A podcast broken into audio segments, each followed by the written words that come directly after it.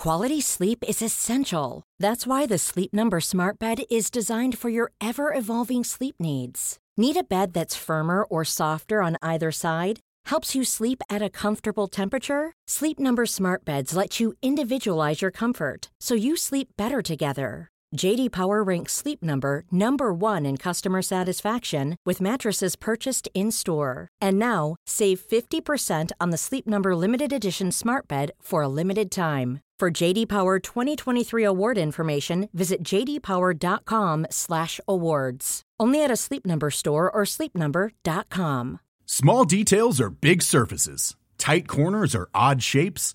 Flat, rounded, textured, or tall. Whatever your next project, there's a spray paint pattern that's just right. Because Rust-Oleum Custom Spray 5 and 1 gives you control with five different spray patterns.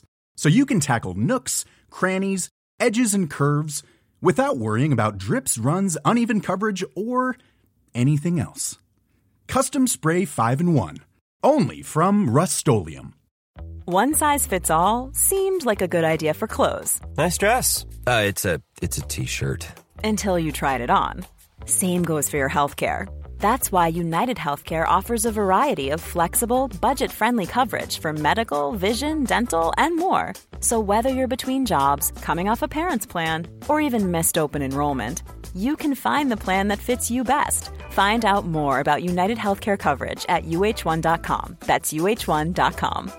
When you're ready to pop the question, the last thing you want to do is second guess the ring at Bluenile.com, you can design a one of a kind ring with the ease and convenience of shopping online. Choose your diamond and setting. When you find the one, you'll get it delivered right to your door. Go to Bluenile.com and use promo code LISTEN to get $50 off your purchase of $500 or more. That's code LISTEN at Bluenile.com for $50 off your purchase. Bluenile.com code LISTEN. Welcome back to Up Front. I'm Chloe Morgan. And I'm Rachel O'Sullivan. Two goalless draws have provided us with all the drama we need this week. I mean, seriously, I promise you, they have. And it was all about Alessia Russo, Manchester United. Her current club failed to score against Everton, whilst Arsenal, the club that wanted her so badly, couldn't score either. We look back on an epic deadline day and some of the new trends in the transfer market after a chaotic January. Plus, Liverpool might have just hauled themselves out of the relegation scrap, and the journey to the World Cup starts next week. But there is some controversial news. First of all, we welcome to the pod for the first time the BBC's Emma Sanders. Welcome, Emma. Hello. Thanks for having me on, guys. I'm excited. I mean, we have been looking forward to, to this podcast for, for a long time. It's good to have some actual experts involved uh, with us, not just me and Rach trying to hold up the fort. hey, we know what we're talking about. Um, but yeah, it's been a big weekend. Obviously, not a lot of goals in the uh, the big the big games. Um, but again, I think it's the significance of those games that seems to be the kind of talking point here. Uh, a tale of two goalless draws. We've been gassing up their title charge in recent weeks, but Manchester United lost the top spot. I'm not crying. You are uh, after a nil-nil draw with Everton and Chelsea's three-two win at Spurs. But did this and events elsewhere tee us up for a tastier title race? I mean, yes.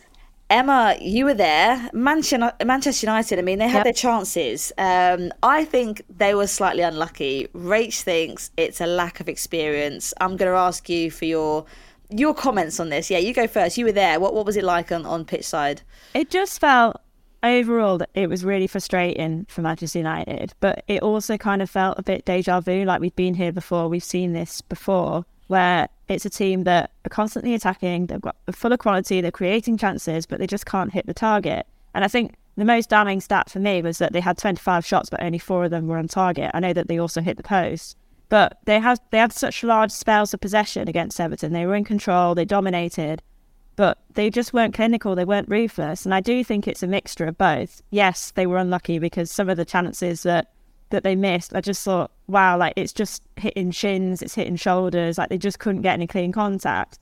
But at the same time, I do agree with Rachel that I do think it is that experience because you know they're they're just not they're not used to being at the top of the table. And I actually asked Marc Skinner about this um, at Lee after the game, and I said, you know, are the teams feeling the pressure because they're not used to being the team that are being chased. They're usually the ones that are chasing. So I think that's where it's interesting for me because, yeah, it's almost like, do they can they switch the mindset of you know having to see out games early, having to like get that early goal and then sitting back, or are they starting to feel the pressure as as games go on? And you did feel that the longer that they went without scoring, they just weren't going to score.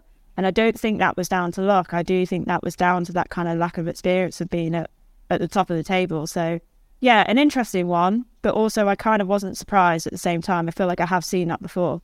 No, I think um I mean I've got to agree to to some extent, I suppose. I think for me, I mean looking at Russo, I think obviously she had some clear chances there and chances I think she otherwise would have put away, but I think with obviously the drama that's been surrounding her in the last couple of weeks, uh, obviously we didn't know whether she was going to be leaving to, to go to, to Arsenal uh, after the record breaking um, sort of transfer fees that, that we were talking about. But um, I think on any other day she would have converted those chances. Um, and I think that's got to play a massive impact on, you know, her mentality and, and maybe the mentality of the squad as well, knowing that, you know, she hadn't she hadn't sort of put her flag in the sand and said, "Oh, you know, I definitely, I definitely want to stay. This is definitely what I want to do." She she was sort of reaching out and sort of looking a little bit like she might want to um, to, to reach over. So yeah, I think that probably impacted them. But are we giving too much credit to, to Manchester United with this one? I think Everton put on a massively great defensive display. Yeah. Um, Rach, what are your thoughts?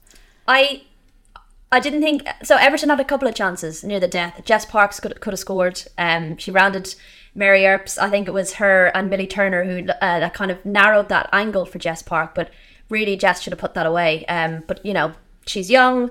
Um, I'm sure next time she has an opportunity like that, she will. But Everton were very much like hanging on for dear life. I think it's fair to say they were putting in some brilliant, brilliant tackles and blocks. Defending was really good. I thought Gabby George out in the left left full back position was excellent. Um, she had to deal with like Ona Batlle and, and that kind of danger down that side. And I actually think Man United tried to exploit the other side kind of because of that. Um, they had a huge amount of space on on Everton's right hand side. Um, so I do think that not, I don't really think it's necessary that Everton played some excellent, excellent football. They were, you know, defending really, really well. I thought, you know, Courtney Brosnan pulled off some saves. I do think it. I couldn't believe Man United didn't score. I was at this game as well, and I didn't believe it was going to end nil nil because I had also done the Reading game where I was like, oh God, this is gonna this is gonna go to a draw. They're not going to score. The game's going longer and longer. They're not going to score, and then up pops Rachel Williams and we saw that again. He brought on Rachel Williams around a similar time. Um, I imagine hoping she'd do a similar job, but it didn't happen. So, listen, it was excellent Everton defending, but equally, I just think decision making in front of goal wasn't brilliant. They were trying to do too much in the box. It felt like a bit like the Reading game. Um, and I think that was where I'm talking about the experience. You know, sometimes it doesn't have to be pretty. Um, and I think they will learn that. But yeah, I think to, to have 25, 26 shots and only four that were on target tells you everything you need to know. I think. No, I think sometimes it just doesn't go your way. I think for, again, you know, it wasn't two games in a row. It wasn't through want of trying. I mean, twenty-five shots on goal is not through want of trying, but sometimes the ball doesn't fall; it hits your shin. It, it, it, you don't make the right contact with the ball. It's not through. I think. I think it's still. I think it's still luck. Yeah. Um, but now, obviously, do, do I you mean, think the substitutions were too late? Too late though. Yeah. Do you think like, yeah. Marc Skinner should have brought on the likes of Rachel Williams earlier? Because I do feel like as those chances were coming and going, and as you say, the luck like wasn't really coming off, you did see the players start to think like, oh, "This is just not our day. We're not going to mm. score." So I almost thought like, why not bring on those subs earlier? Because then you not only do you get fresh legs, but you sort of get that fresh mentality where you got players who they haven't missed ten shots in a row, so they're coming on almost. You know, they haven't got that feeling of it's just not happening for us today. If that makes sense. Yeah, I'd agree there. I think we, we would have maybe expected to see more substitutions like Leon's on the bench as well. She's a goal scorer. Martha Thomas, you know, they have other potential goal scorers on the bench, and I think waiting so long, and again, I think you should have learned from the Reading game. Let's not leave it to the last six minutes. Let's try and get this done and dusted in the last yeah. thirty. Um, so yeah, there was a. I'm, I'm not sure about the substitutions but they face Chelsea now on the March uh, the 12th. Um, that's going to be a big game. That's all of a sudden. I mean, it was significant anyway, but now the significance of it is even more so now that Chelsea have sort of regained that that top spot again. Um, yeah, what what do you reckon we can expect from that? Fireworks. yeah.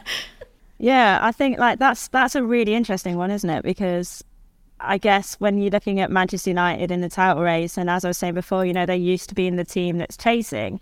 This is like their big opportunity where they can really put down a marker and say, no, you know what, like we are toe to toe with with with the big teams. Like we can we can pull off like the wins that are needed, but you just can't. I find it really hard to look past Chelsea in those moments because that's why they've won titles over the last three years because they win the big games, they win the deciding games, or they at very least don't lose them. So that's where Manchester United have struggled, is that they haven't quite kind of got one over their their big rivals so far. So that for me would be such a big statement if they go and win that game. And I personally think that there's kind of no coming back, back after that if, if you're Chelsea, which I know is a really bold statement to make given what they've kind of shown over the last couple of years. But we love bold I just statements. think United squads. I know we love them, we love them. But yeah, I just think United squad is just it's just so so full of quality this season that this is the best chance that they've had to win the league. Because I actually don't think Chelsea have been that great this season, but they've still been grinding out those results and they've still been picking up the wins, which is why they are where they are. Um, and that's what Manchester United have to do. You know, even when they're not playing well or even when luck's not on their side, they have to find something. Um, so yeah, they, they need to do that against Chelsea. That for me, they have to win that game if they want to win the title. That's the difference. That's the difference between Man United and Chelsea. Even looking at that Arsenal team and Chelsea, Chelsea aren't don't have to play their best football to grind out results. Both Man United and Arsenal are dominating games in terms of possession and chances and not getting over the line. And there's something about Chelsea that even when, you know, you look at that Arsenal game they played when Arsenal pretty much dominated, should have gotten all three points. They still get that goal of Pop Sam Kerr. Um, I think you're right. I think Man United have the quality in that squad to cause Chelsea some damage. But I think had United gone into that match having won this one, having gotten the three points, still being top of the table, it's a different mindset, right? Whereas now they're chasing again. Mm-hmm. And I just think it makes for a whole different fixture now. The fact that they lost those two points and they have to win this match. And look, I think if they'd won this one and they were still on top, winning the match would obviously be key, but it's almost a little bit less pressure because they have their noses in front. So, yeah, I, I can't call it. I'm terrible at calling these matches, but um, a popcorn one for sure. Get the popcorn out for that one because it's gonna be it's gonna be good. We're gonna have another little draw again, aren't we? That's the spirit. I mean, to be fair, I mean, I mean, they've now got a chance to pick up some points, haven't they, against uh, Spurs, and, and you, you, definitely expect they're picking up points against Leicester, and, unless they unless Leicester suddenly become a, a, spanner team themselves, which I, I can't see happening this season. Uh, so they've got. Do you games. need to explain the spanner team yeah, so Rachel, we, Rachel's calls them uh, a disrupt disrupting teams. I call them spanner teams. There's teams that you never know how it's going to really go, but they're the ones that will kind of make you get to a draw. They'll just emergency defend. They'll block for their life. Their keeper will have a worldie, and they'll just keep you at a draw and make you lose those additional two points. That's what we think. I mean, Everton, West Ham, and Aston Villa. Those are what I'm putting in that. They're my disruptors. Category. They're the ones that are going to disrupt that top four, and I think that's going to, as the seasons go on they're the ones that are going to start knocking on that door. And I think we're seeing that now with Everton. They're going to start just nicking points here and there. You know, you see it with, with Arsenal. These teams are not easy. Not that they've ever been easy to beat, but you just don't know anymore. And even looking at Leicester, you talk about goalkeepers having a good game. Bloody mm. hell. Their keeper had an unbelievable game against Manchester City. So you, you just you just don't know what's going to happen now. Well, I mean, this is a perfect segue in because talking of one of the disruptor teams, I mean, West Ham grinding out that draw with Arsenal. Um, that seems pretty costly for them as well. I think if anything's going to be Man United's saving grace is that Arsenal also uh, couldn't get those three points this weekend. They're now five points off of Chelsea, but they do have that game in hand. Um, I mean, West Ham's first draw in 18 league games, and you know what a team to do it against. Um, yeah, I mean, Emma, do you manage to catch that game at all? Yeah, yeah. I came home from the Man United game and I watched that, and oh my god, it was like a warm up for the Happy Valley finale because it was so dramatic. yes, but I felt like I was then, you know, ready for Happy Valley. So yeah, it was great, great experience. Um, but yeah, as you say, I think in the overall title race, it's it makes things interesting because it keeps all of the teams sort of together and um, sort of yeah, really close in that title race. So for the neutral, it, I think it's great. Um, but yeah, West Ham, they've always been that kind of team that um, well, certainly under like Paul Konchesky this season, that when they have their moments of quality, they look like a side who can definitely disrupt or spanner that, you know, love it, Emma. The top teams, so, wedging that in there. Yeah, I think I'm going to ha- call them a heartbreaking team because, um, yeah, I think Paul Konchesky was saying like her her mum was uh, his mum, sorry, was having like a heart attack like the whole way through. So, um, yeah, I like they've definitely got those moments of quality, and I think when when they take them, they can cause problems against the top teams. But yeah, I think it was another example of a side who they were well organised. They they fought for the ball. They worked really hard. I actually think West Ham were defensively better than Everton. You know, again, not taken away from the Everton result, but I do think a lot of the Manchester United result came down to Manchester United not taking their chances. Whereas, whereas I do think West Ham made it really difficult for Arsenal. They kept them sort of out of the positions that they like to play in. Yes, Arsenal did have plenty of chances to win the game, and they still should have won the game, but and I think that was that was the difference really was that West Ham looked really solid. So yeah, a massive result in the overall sort of standings.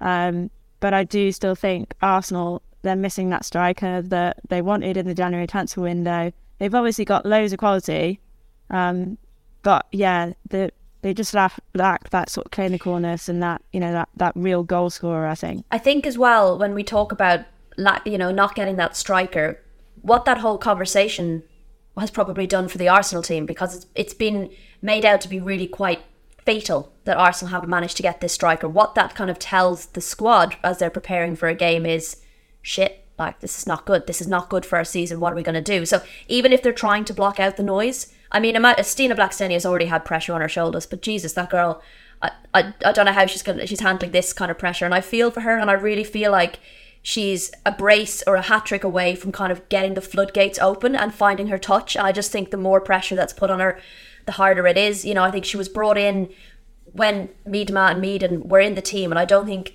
the plan was ever for her to be the number nine, the key striker, right? I think she, she probably felt like she was going to have a bit more time to find her feet, find her her speed in the WSL, and suddenly it's all on her shoulders now. Um, so I do feel for her when you've not got a Miedema behind or a, or a Mead who are there to pick up any potential shots that you've missed or that have been saved or parried, and and it's those areas that just they're lacking in that clinicalness in the in the box and decision making. I think sometimes as well. Um, so yeah, I agree with you, Emma. I think there was a difference in the way that the two teams set up in terms of defense. Sometimes I find you can have a game plan against a team like United and they come out of the blocks 100 miles an hour and suddenly you're just on the back foot defending for your lives. Whereas it felt like West Ham came out and knew we're going to have to defend solidly from, you know, the front. And it was more of a game plan rather than a reaction to, oh, holy shit, they're coming at us 100 miles an hour. So that, that yeah. just felt a bit more organised then. Yeah, I think uh, well, Eidevall didn't seem to be that fussed about the fact that their goal scorers, uh, well, they weren't scoring any goals. I mean, when he was sort of asked about this sort of failure to to put the chances away. He said, um, you know, if it was a trend, I'd be really worried. But if I'm honest, we played West Ham, Leeds, Villa, Chelsea, Zurich, uh, and we scored 22 goals in those five games uh, with the forwards that they had. But I think obviously looking at the games that they've had this this side of the the 2023 uh, Christmas break, um, you know, obviously one goal, one goal in two games. I, I, think we'd probably be expecting a little bit more from from Arsenal. So it's clear that you know the lack of strikers that they have is, has made a significant impact. Obviously, you mentioned there, Emma, they, they put in those two world record bids for for Russo last Wednesday uh, thought to be just shy of half a million pounds. Um, but yeah, do you think that would have had a massive impact? I mean, uh, yeah, I mean, it's hard. It's hard to say no. I absolutely do think so because, as Rach said, if you're Blackstenius and you're going into that game, like you're well aware of the fact that your manager has been desperately trying to get in a goal scorer. So, you know, you're aware of that pressure on your shoulders. You're aware of the expectation. But I also think there's a knock-on effect for you know players like Hurtig as well, who was brought in um, and she's again sort of probably a player that wasn't expecting to be starting games in the WSL, but because of the injuries to Mead and, and Miedema, again is put in that situation where she's perhaps being sort of thrown into it a little bit. Like I when when I was watching Eidevall talking about the goal scoring, it was almost like he was trying to hold back his own frustration and saying, "Look, we do still score goals," almost as if trying to tell people that it wasn't a problem. But you can see the frustration kind of coming out of him because he knows that they failed in the transfer window because they did. That was their goal was to get in a striker and they didn't get one. So therefore it was a failure in the transfer window. So it's kind of on his shoulders as well. And I think he he'll be feeling that pressure and the more scrutiny that there is on, you know, lack of goals or lack of clinicalness in front of goal, that comes down as well. So I do think it has an overall knock on effect for sure. And I think you could see that in the performance. Just everyone looked quite tense. And just in that six yard area, it was just all a little bit frantic. There was no like real composure. Yeah, I do think individuals will be thinking, it has to come from somewhere. Maybe I need to be that person to step up, and therefore, you know, they're putting pressure on themselves. So, yeah, definitely, I think it made an impact. You know, and we were talking a little bit about the sort of the transfer window. I mean, this is obviously we've had sort of debates and discussions about it, and you see news articles pop up uh, in previous years, but this feels like the first year that there's been so much engagement and so much attention with who's going where and what bids are being made and how much those bids are. Uh, obviously, with, with Russo sort of taking the, the, the main the main part of the headlines, but you've also got um, Barcelona signing Walsh for the record 400,000. Uh, you know, Russo obviously rejecting the offers and Man United sort of keeping her. Um, but yeah, do you feel like we're sort of entering a new age of, you know, transfer windows and deadline dramas, deadline day things? Sort of, it'd be interesting to hear from you guys as well as to as to where you're getting all this like first hand information from. I mean, I know you can't reveal your sources, but um, if you give us a little heads up, that'd be that'd be great. Yeah, I mean, I don't know, like, I don't know about Rach and how she sort of feels like this this transfer window is gone, but for me, it felt like a a turning point in women's football. Like, I actually wrote about it afterwards because the amount of stuff that were coming out that, that was new, like clubs asking for for fees for players like leaving on loan, was just so common. Like in this transfer window, from my understanding, the amount of kind of sto- stories that came my way from sources that were saying, you know, you know, this club wants this player, but the fee that they're asking for on loan is ridiculous. Like we're never going to pay that. And it was like it wasn't just one player; it was quite quite a few players in, in the January transfer window. So that for me was really new. And this idea of contract renewals being something that was being kind of spoken about in press conferences. Like I certainly this January, more than any other transfer window, pretty much every press conference I was asking managers, is this player signing a new new contract? And it was because there is now there's more interest from fans. Like they want to know this sort of stuff because they know now that it's common for players to leave during contracts. It's not it's not all about waiting until they're ending. So they want that surety that, that players want to stay at their clubs. So that for me was really interesting. Um, but yeah, even even the sources where we get obviously I I won't say where we get our information from, but I do think even that is changing. It's it's expanding.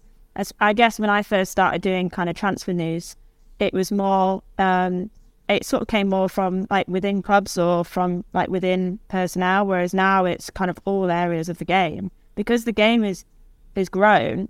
Therefore, things are getting spoken about, and you know everyone talks a lot more than, than than they used to, and there's more and more parties involved now. So you know you have agencies, you have players, and you have families, then you have academy coaches, and there's all sorts of people now involved at clubs. So yeah, like the the spectrum of kind of the talking points, I think, is a lot bigger. And yeah, maybe that's all I should say. yeah, I I would not be uh, the the same as Emma in terms of getting sources and stuff, but I do think this transfer window, I had heard things and had things said to me that I probably haven't had in previous transfer windows. So I think that in itself shows um, a growth. I I do wonder, like, because you have the combination of the game in its, itself growing, the fees increasing, and you also then have the backdrop of a, of a World Cup.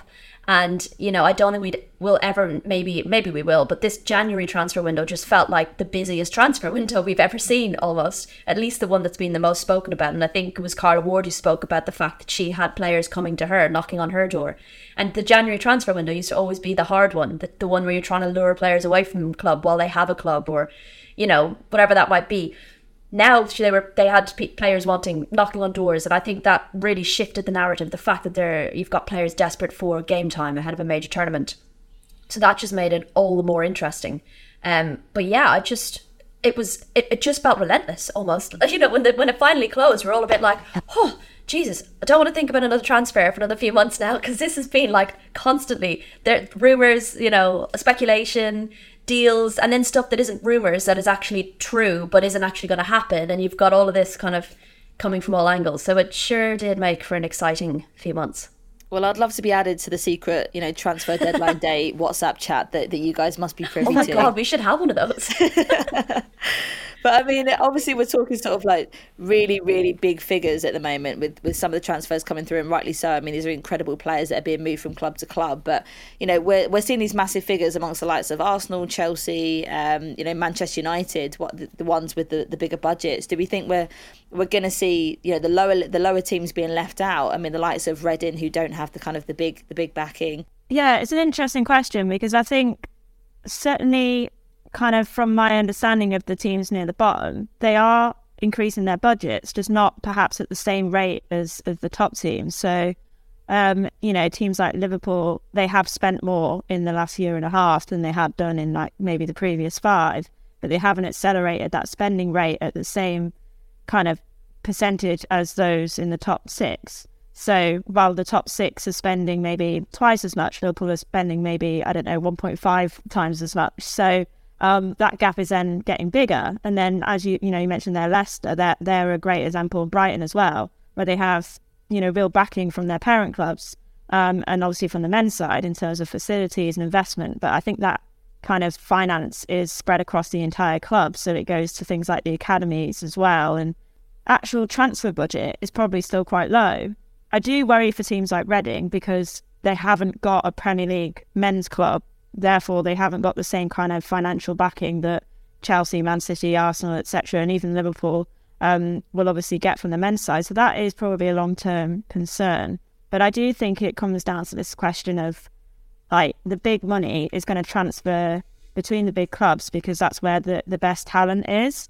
And I think the talent pool in women's football is obviously a lot smaller. So naturally, if you're wanting the best players, then you're transferring money between those kind of best clubs. The fact that, you know, there was obviously um, reports about Chelsea putting in an offer for Katie McCabe at Arsenal, and then you had obviously like Arsenal putting in a bid for Alessia Russo at Manchester United.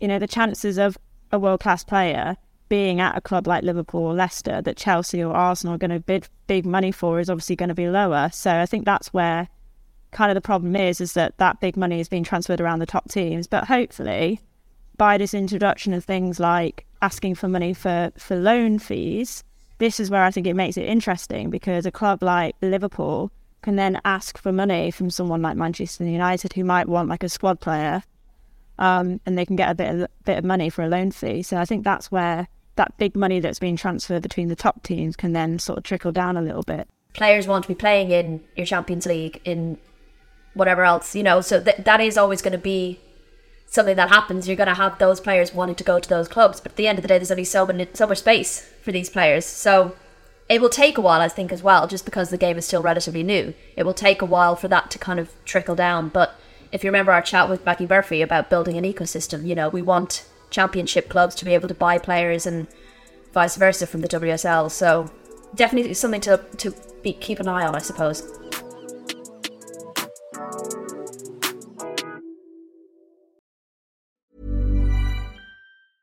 Quality sleep is essential. That's why the Sleep Number Smart Bed is designed for your ever evolving sleep needs. Need a bed that's firmer or softer on either side? helps you sleep at a comfortable temperature? Sleep Number smart beds let you individualize your comfort so you sleep better together. JD Power ranks Sleep Number number 1 in customer satisfaction with mattresses purchased in-store. And now, save 50% on the Sleep Number limited edition smart bed for a limited time. For JD Power 2023 award information, visit jdpower.com/awards. Only at a Sleep Number store or sleepnumber.com. A lot can happen in the next three years, like a chatbot may be your new best friend. But what won't change? Needing health insurance. United Healthcare Tri Term Medical Plans are available for these changing times. Underwritten by Golden Rule Insurance Company, they offer budget friendly, flexible coverage for people who are in between jobs or missed open enrollment. The plans last nearly three years in some states, with access to a nationwide network of doctors and hospitals. So, for whatever tomorrow brings, United Healthcare Tri Term Medical Plans may be for you.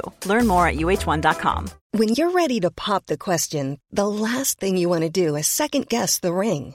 At Bluenile.com, you can design a one of a kind ring with the ease and convenience of shopping online. Choose your diamond and setting. When you find the one, you'll get it delivered right to your door. Go to Bluenile.com and use promo code LISTEN to get $50 off your purchase of $500 or more. That's code LISTEN at Bluenile.com for $50 off your purchase. Bluenile.com code LISTEN.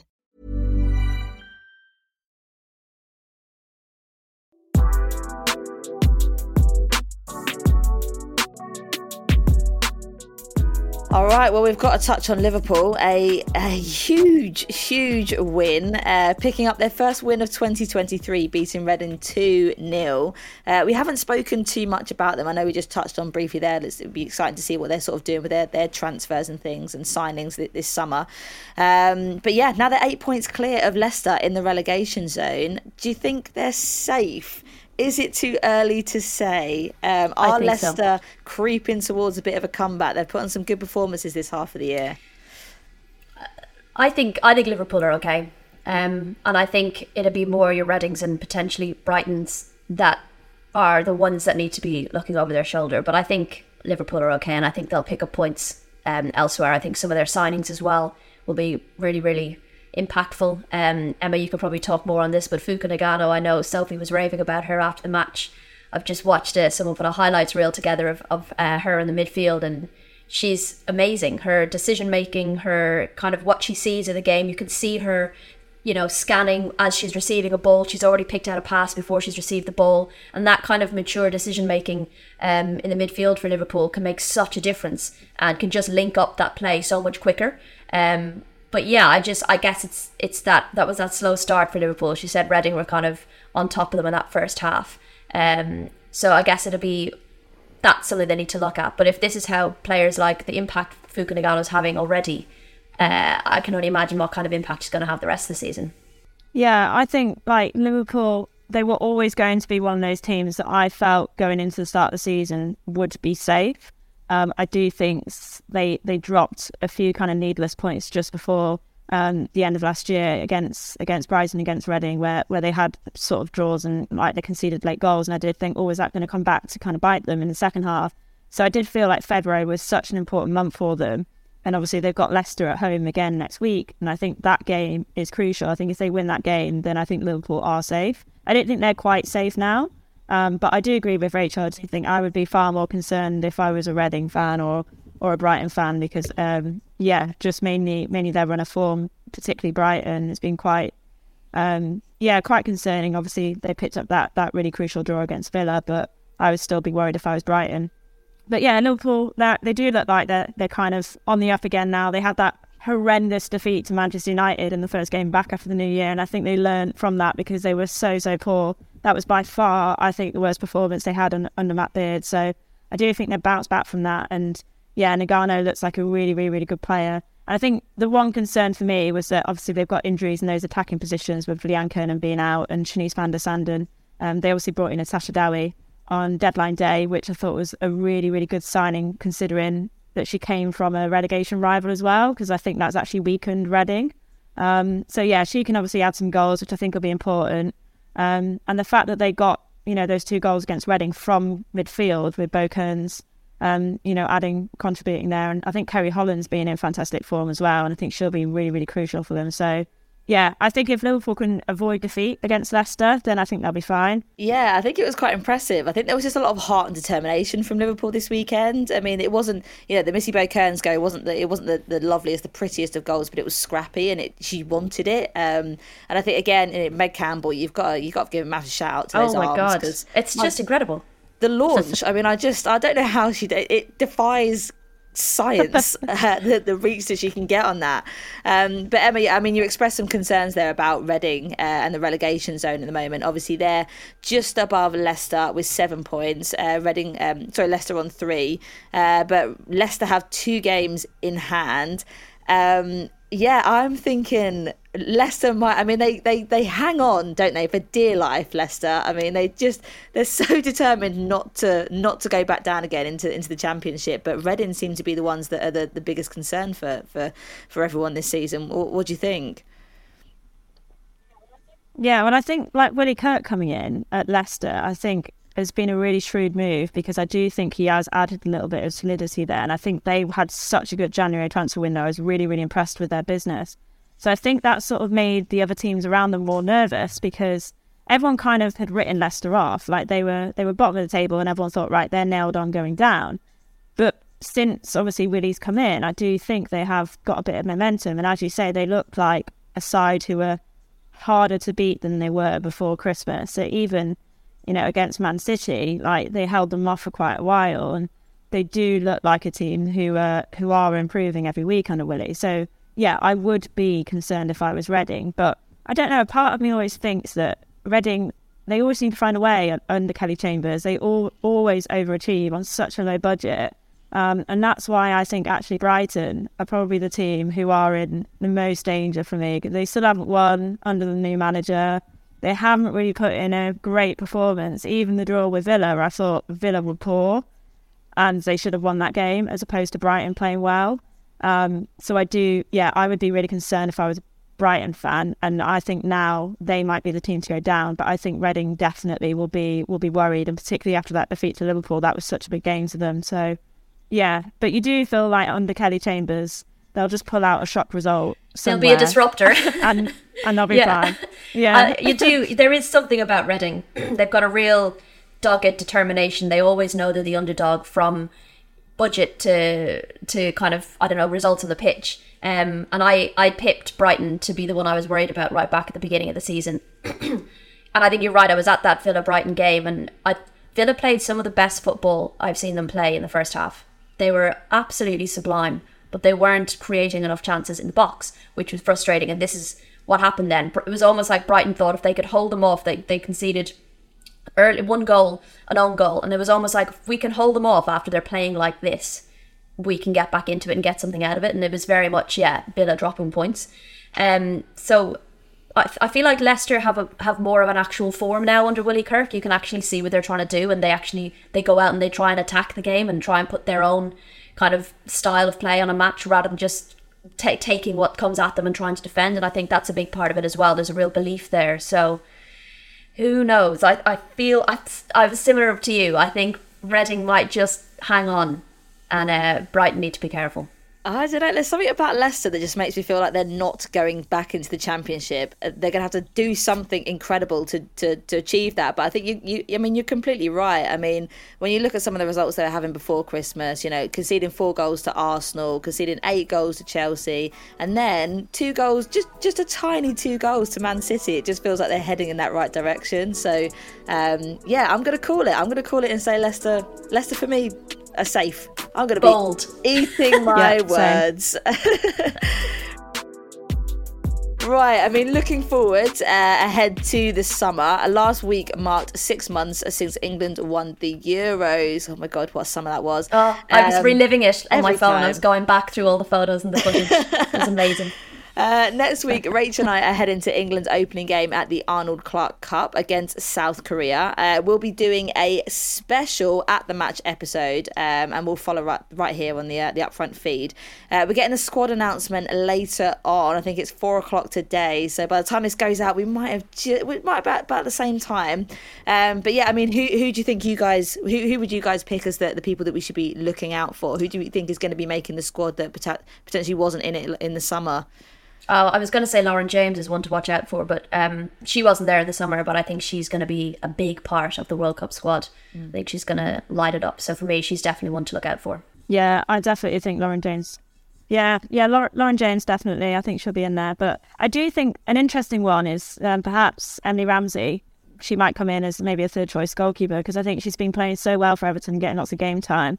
Um, so I think she deserves kind of you know another call up. She has been in and around the England setup before but yeah, it'd be interesting to see whether Sarina wants to have a look at her as like maybe another option. Um, and then it'd be interesting as well to see whether Jess Park sort of can kind of get a bit more of a, a standing in the squad because she's been in and around. She's obviously had a couple of call ups. She scored on her debut, didn't she? So um, she's been playing so well for Everton.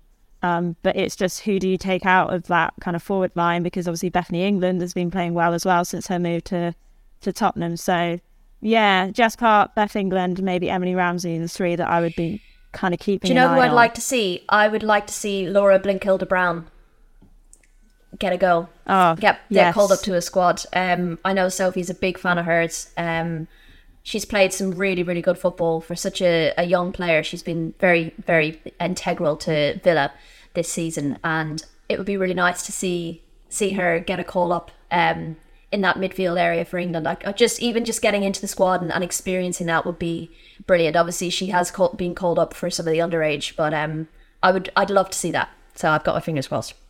I think also, yeah, Beth England. I think I just want to see her get into the squad and just see what she can do for this tournament. Um, I know obviously the move to Spurs was to try and get more game time, to try and get more exposure and attention uh, for Sarina, and I'm hoping that actually she just gets that that chance. I just feel like she she does deserve it. So yeah, it'll be interesting. Four o'clock today, we'll, we'll see what the crack is. Um, but yeah, I mean, in less positive news, and I hate to end on a little bit of a negative one, but um, Australia and New Zealand have asked FIFA to clarify reports that Saudi Arabia Tourism Authority is to be named as an official sponsor of the Women's World Cup. Seems like a really great idea. Uh, there was even talk that they could be the headline sponsor. Um, it's part of a new commercial partnership structure set up by FIFA that will allow brands to, to just support the women's game. Um, I mean, this doesn't sound like the most commercially sound choice of partner.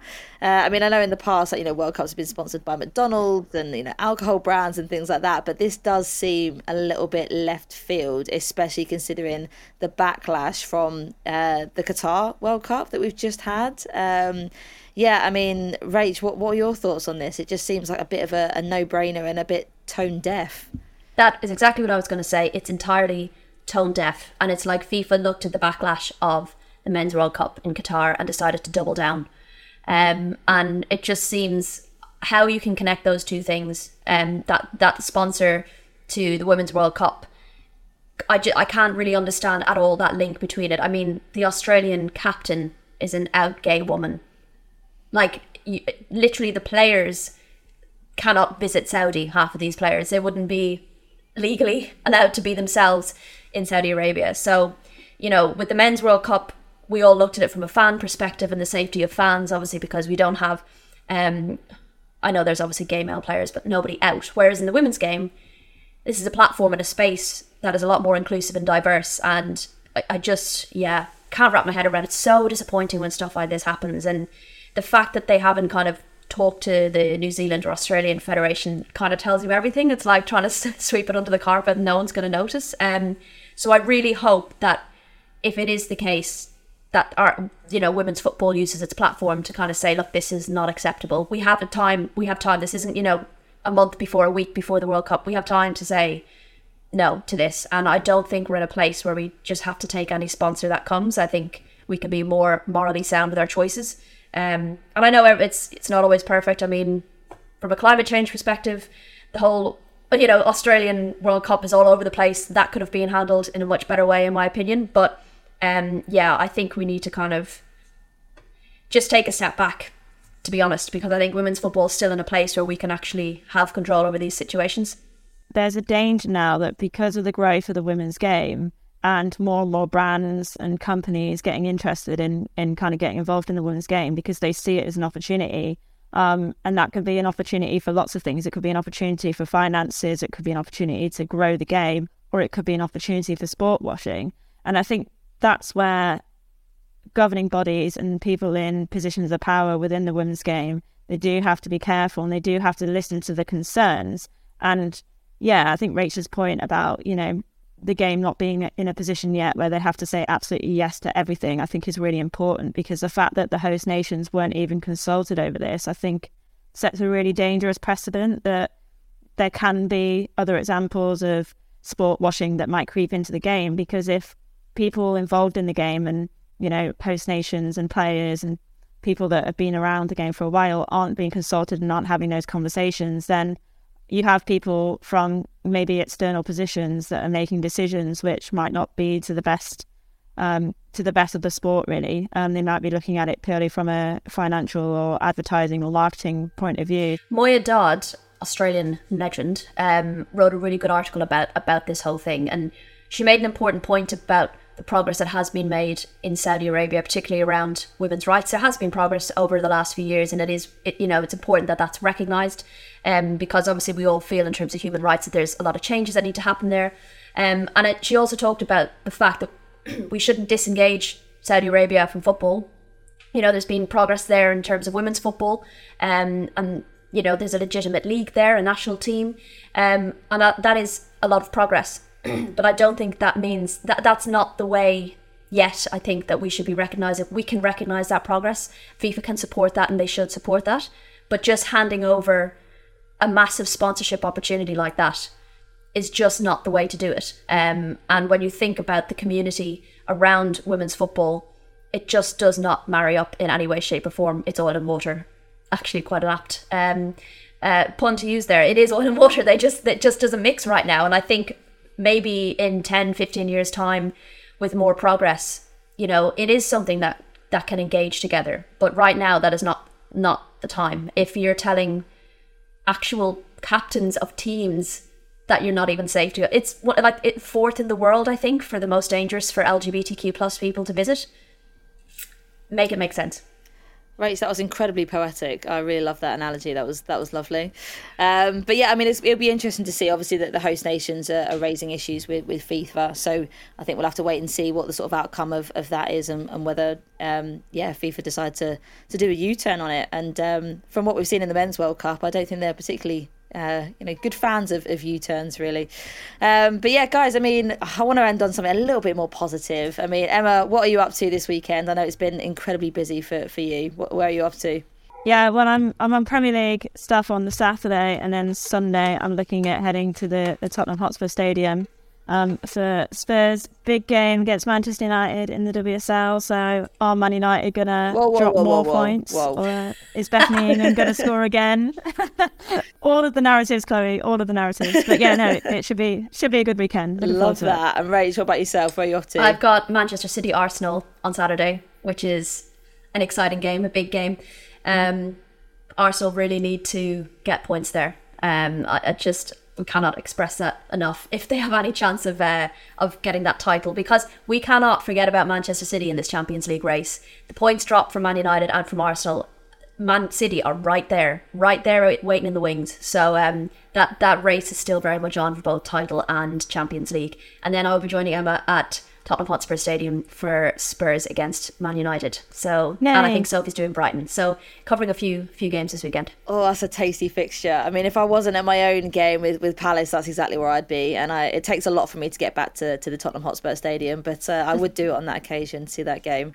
Uh, but yeah, I'll be at home at Bromley. Uh, we face Durham in the Championship. Another chance to, to hopefully pick up some points for us because it's Ooh. been uh, a slightly disappointing 2023.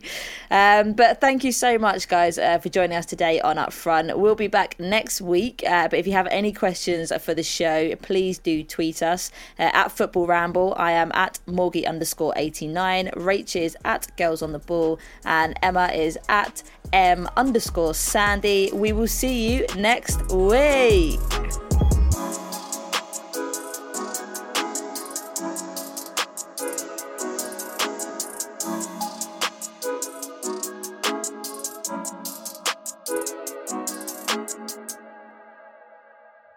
Upfront is a Stak production and part of the ACAST Creator Network.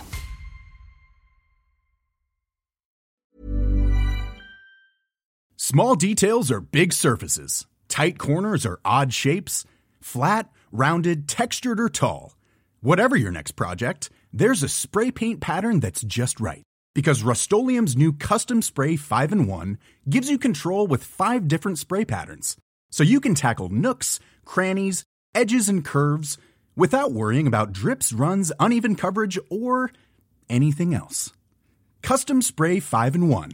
Only from Rust Hi, I'm Daniel, founder of Pretty Litter. Did you know cats tend to hide symptoms of sickness and pain? I learned this the hard way after losing my cat, Gingy. So I created Pretty Litter, a health monitoring litter that helps detect early signs of illness by changing colors, saving you money and potentially your cat's life. Pretty Litter is veterinarian developed, and it's the easiest way to keep tabs on your fur baby's health right at home. Go to prettylitter.com and use code ACAST for 20% off your first order and a free cat toy. Terms and conditions apply. See site for details. Planning for your next trip? Elevate your travel style with Quince. Quince has all the jet setting essentials you'll want for your next getaway, like European linen, premium luggage options, buttery soft Italian leather bags, and so much more. And is all priced at 50 to 80% less than similar brands. Plus, Quince only works with factories that use safe and ethical manufacturing practices. Pack your bags with high-quality essentials you'll be wearing for vacations to come with Quince. Go to quince.com slash pack for free shipping and 365-day returns.